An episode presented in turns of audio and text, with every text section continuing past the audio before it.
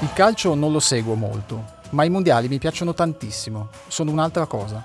Non c'è calciofilo che ogni quattro anni non si sia sentito dire una frase come questa, perché è vero, i mondiali sono una cosa diversa. E lo sono, certo, per l'importanza di quello che si assegna, cioè il titolo di squadra più forte del pianeta dopo una competizione tra i migliori. Ma al tempo stesso, e proprio per questo, i mondiali di calcio, ogni mondiale di calcio, regalano storie bellissime. Grandi? Piccole? La dimensione sta nell'occhio di chi guarda, o meglio, questa volta, nell'orecchio di chi ascolta. Come le storie che il Corriere della Sera ha scelto di raccontare con un formato nuovo nelle puntate di questo podcast, a partire da quella che sta per cominciare. Io sono Tommaso Pellizzari e questa è la storia di una finale leggendaria raccontata ad Aldo Cazzullo da uno che c'era, Nils Lidl. Racconti mondiali i campioni, le imprese e le grandi storie dei campionati del mondo di calcio, un podcast del Corriere della Sera condotto da Tommaso Pellizzari. Il vecchio Lidolm e il bambino Pelé di Aldo Cazzullo. Uno veniva dal luogo più freddo e asciutto del pianeta. L'altro da quello più caldo e umido. Il freddo era bianco come la neve. Il caldo era nero come la lava. Il bianco, come calciatore, era vecchio, un campione a fine carriera. Il nero non aveva ancora 18 anni. Il vecchio non dribblava mai, solo i suoi cani per allenarsi. I cuccioli sono fortissimi, vanno su tutte le finte, almeno così raccontava. Una domenica dei primi anni 50, in un Milan Spal, partì dalla sua area e arrivò quasi in porta con il pallone senza dribblare nessuno, solo a forza di finte. Tutti si aspettavano il passaggio che per la prima e ultima volta non venne.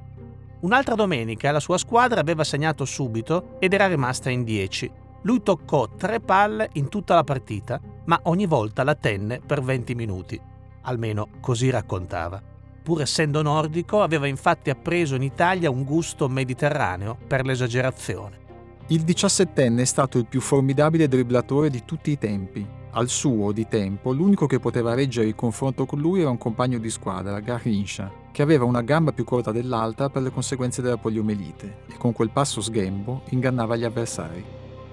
Lo svedese non era un grande amatore. Confidava di aver vissuto la sua prima volta a 27 anni con la donna che avrebbe sposato. Il brasiliano era invece inseguito dalle donne e talora si lasciava volentieri raggiungere. Una cosa avevano in comune Nils Lidolm e Edson Arantes do Nascimento, detto Pelé. Un incavo in una gamba, fratturata e mai ingessata, solo legata stretta stretta per non farsi scoprire dal padre. Altra cosa in comune, in un referendum, Lidolm è stato eletto il più grande sportivo della storia svedese. In un plebiscito quotidiano, Pelé è considerato il più grande sportivo della storia brasiliana.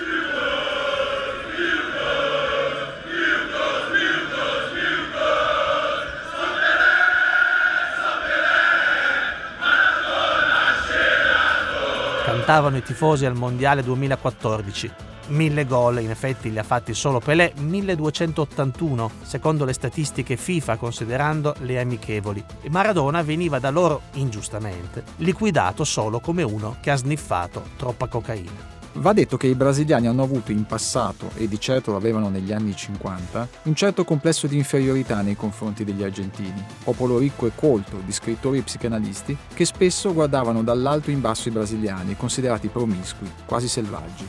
E di questa feconda promiscuità di etnie, di questa formidabile forza della natura e dei caratteri, i brasiliani si sono a lungo vergognati, prima di imparare a rivendicarla con orgoglio. A Valdemarsvik, il fiordo del vichingo Valdemar, negli inverni prima della guerra c'erano 20 gradi sotto zero. Per irrobustirsi Nils giocava a bandi, sport simile all'hockey ma più virile. I ragazzi si gettavano l'un contro l'altro pattinando a tutta velocità. Lui tornava a casa pesto e sanguinante. Era gracile, voleva diventare forte. Provò il badminton, la box, la lotta e poi i 100 metri, i 1500, i 3000, il giavellotto, il peso, il salto in alta, pure il salto con l'asta. Almeno così raccontava. La mattina faceva 5 km di corsa nel bosco per andare a scuola. Suo padre era capo di una segheria, più che un bosco era una foresta, abitata da zingari. Una volta uno di loro gli lesse la mano, disse che avrebbe girato il mondo, trovato molte cose, ma senza diventare ricco. Pelé era nato in un villaggio molto povero dal nome molto poetico, Tres Corações, Tre Cuori, e si era subito trasferito a Bauru, alla periferia di San Paolo, senza neppure il refrigerio e l'orizzonte dell'oceano. Il suo primo pallone fu un mango, non una marca di palloni, proprio il frutto. Il padre João, detto Don Digno, un talento costretto al ritiro da un infortunio al ginocchio, sosteneva che il mango fosse l'ideale per migliorare la sensibilità del piede. Poi passò a un calzino riempito di stracci. Gli inverni di Valdemarsvik erano tiepidi in confronto al primo inverno di guerra. 43 gradi sotto zero, ad Aparanda, il punto più a nord della Svezia, in riva a un fiume ghiacciato. Il giovane soldato Lidolm divideva la tenda con altri quattro commilitoni, ma nessuno dormiva, non per paura che arrivasse l'armata rossa dalla Finlandia, per non morire congelati. Con la pace arrivò il calcio. Giovanni Agnelli lo vide nel Nord Köpping e gli chiese di andare alla Juve. Lui disse no e l'avvocato prese John Hansen. Poi il Nord Köpping batté il Milan 3 a 1. Nils trattò con i dirigenti rossoneri per tutta la notte. Firmò alle 4 di mattina. Era il 1947. Il Brasile non aveva conosciuto la guerra, tranne il contingente inviato al fianco degli alleati, ma nel 1950 visse la sua catastrofe, il mondiale perso in casa 1-2 contro l'Uruguay, considerato una propagine dell'Argentina. Non fu solo una sconfitta, fu una gigantesca perdita di fiducia in se stessi. Venne messa in discussione una mentalità, venne processato uno stile, il fucibol bailado, il calcio di strada, fatto di tocchi, finte, dribbling, movenze derivate dalla danza, lo stile jinga, il passo base della capoeira che a sua volta discende dalla lotta con cui gli schiavi fuggiaschi avevano imparato a difendersi dai cacciatori portoghesi. Il calcio come espressione della storia e dello spirito di un popolo. Il calcio come l'aveva sempre sentito e pensato il giovane Pelé, proprio nel momento in cui il Brasile si vergognava di se stesso e si andava convincendo di dover giocare in modo organizzato, prudente e razionale, come gli europei, come gli svedesi. La Milano del dopoguerra era piena di macerie, ma era una città straordinaria. Viveva ancora il mito del bicampeon Meazza, la squadra per eccellenza era l'Inter, con Lidolm e gli altri svedesi, Gunnar Gren e Gunnar Nordahl, il Gre No Li, cambiò tutto. Quattro scudetti. Nel 58 la finale di Coppa Campioni con il Real Madrid. Il Milan sta vincendo 2-1 quando Joselito rifila al cervello della squadra avversaria, appunto Lidolm, una botta terribile alla caviglia. Finisce 3-2. Quella notte Nils non dorme. Per tutta la vita si chiederà se Joselito l'avesse fatto apposta. Arrivato a 80 anni incontrerà a Roma Gento e Di Stefano, che considerava il calciatore più forte di sempre, e gli farà la fatidica domanda. I due si guarderanno, rideranno e diranno Beh, Joselito è uno che sapeva scegliere i momenti giusti. Pelé all'inizio lo chiamavano Dico, diminutivo di Edson, il suo vero nome, come Thomas Alva Edison, l'inventore della lampadina. Bilé era il portiere del Vasco de San Lorenzo, che lui da piccolo pronunciava in modo sbagliato. Per questo non ha mai amato il soprannome con cui divenne famoso. Subito si rivela un fuoriclasse. Una volta l'arbitro lo cacciò e il pubblico che era venuto apposta per vederlo protestò tanto che Pelé rientrò in gioco e per la stizza se ne andò l'arbitro. Nessuno si meravigliò quando venne convocato per i mondiali, nessuno tranne lui che non nascondeva la sua indole emotiva. Al momento di scendere in campo, a volte gli veniva da vomitare, proprio come è accaduto nell'ultima finale mondiale Rio 2014 a un altro fuoriclasse sudamericano, Leo Messi. Lidolm è uno per cui Santiago Bernabeu non è il nome di uno stadio, ma un signore che lo voleva a ogni costo. Per sedurlo lo portò nel suo allevamento di tori da corrida. Un toro li puntò, Nils prese di peso Santiago, lo scaraventò lontano, gli salvò la vita e rimase al Milan. La sua è una storia di iperboli, la vicenda del calcio è piena di tiri da 50 metri, di cannonate che sfondano la rete, di lanci da porta a porta. Ecco, i lanci li ha fatti quasi tutti l'Idolm. E poi gol a centinaia, ma la massima ovazione, almeno così raccontava, la ebbe a San Siro per un passaggio sbagliato. Davvero? Beh, erano tre anni che non sbagliavo un passaggio. Tre anni? Sì, e ogni volta che la racconto aggiungo un mese. Rocco, che non aveva la sua eleganza aristocratica, ne era un po' geloso. sto mona un barone può dire la più grande monata del mondo e tutti gli credono.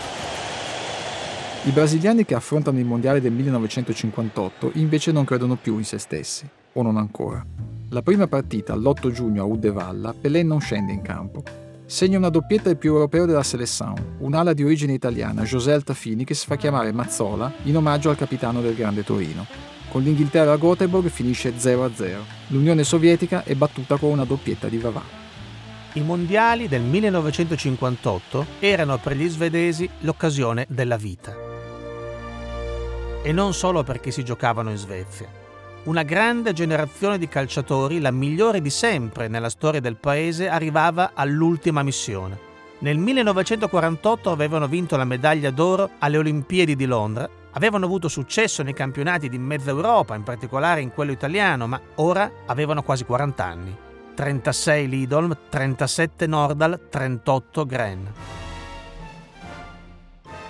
I brasiliani erano giovanissimi. Garrincha aveva 24 anni, Vavà 23, José Altafine aveva appena compiuti 20. Il 17enne Pelé esplose con il Galles sbloccando una partita durissima. Ne fece 3 alla Francia in semifinale e fu confermato titolare per la sfida decisiva. Anche la Svezia fece un grande mondiale. 3-0 al Messico, Lidom trasforma un rigore, 2-1 con doppietta di Hamrin ai maestri dell'Ungheria che quattro anni prima hanno incantato il mondo uno 0-0 con il Galles per rifiatare, eliminate l'Unione Sovietica nei quarti, la Germania Ovest in semifinale, gol di Skoglund, Gren, Hamrin. La Svezia è in finale per la prima e ultima volta della sua storia, ma è distrutta dalla fatica.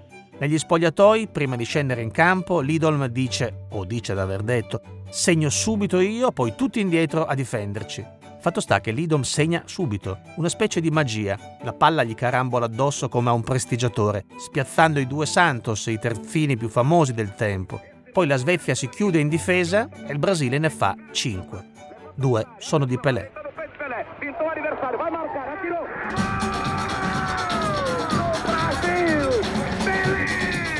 Al quinto gol, il commentatore della radio, Leonidas, ex centravanti della Seleção, sviene in diretta. Sette i morti di infarto accertati solo a Rio. Per la prima volta il Brasile è campione del mondo.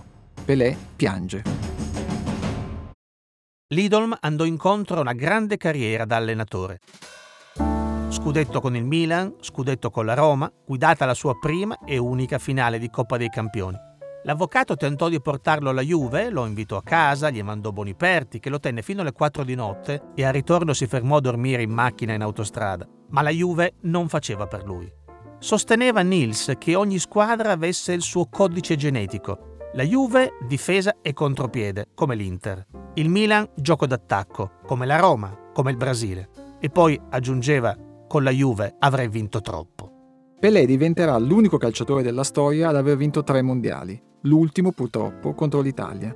Nello storico 4-1 all'Azteca di Città del Messico segnò il primo gol saltando 20 cm sopra Bunic, lui che era alto solo 1,72 m. Secondo Gianni Brera però non aveva saltato, si era calato da un ramo, di mango ovviamente. Lidolm era convinto che il destino fosse scritto nelle stelle. Tutti i grandi centrocampisti, diceva, sono della bilancia, tutti i grandi attaccanti dello scorpione. Lidolm era della bilancia, come Falcao, Ancelotti, Platini. Pelé è dello Scorpione, come Riva, Van Basten, Maradona. Anche se con Maradona lui non va d'accordo. A ogni mondiale trovano un pretesto per litigare. Nils Lidolm è morto il 5 novembre 2007 a Cuccaro, sulle colline del Monferrato, dove si era ritirato a coltivare le vigne di Barbera. Pelé sarà in Russia con la certezza di litigare con Maradona e la speranza di vedere il suo Brasile vincere il sesto mondiale e riscattare in un paese del nord Europa la più grande umiliazione della sua storia, l'1-7 subito al Mineirao di Belo Horizonte dalla Germania. Una catastrofe, da cui la Seleção potrà uscire solo ritrovando se stessa e lo spirito del calcio di strada. Il Fucibou Bailado.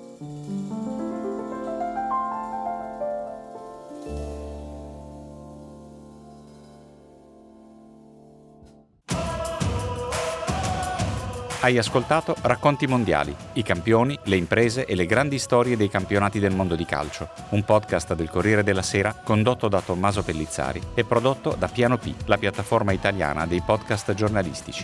Il testo di questa puntata è di Aldo Cazzullo, editing e montaggio di Carlo Annese. Puoi ascoltare gli altri episodi di Racconti Mondiali su Corriere.it oppure dal tuo smartphone su Apple Podcast, Spreaker o sulle principali app per ascoltare i podcast.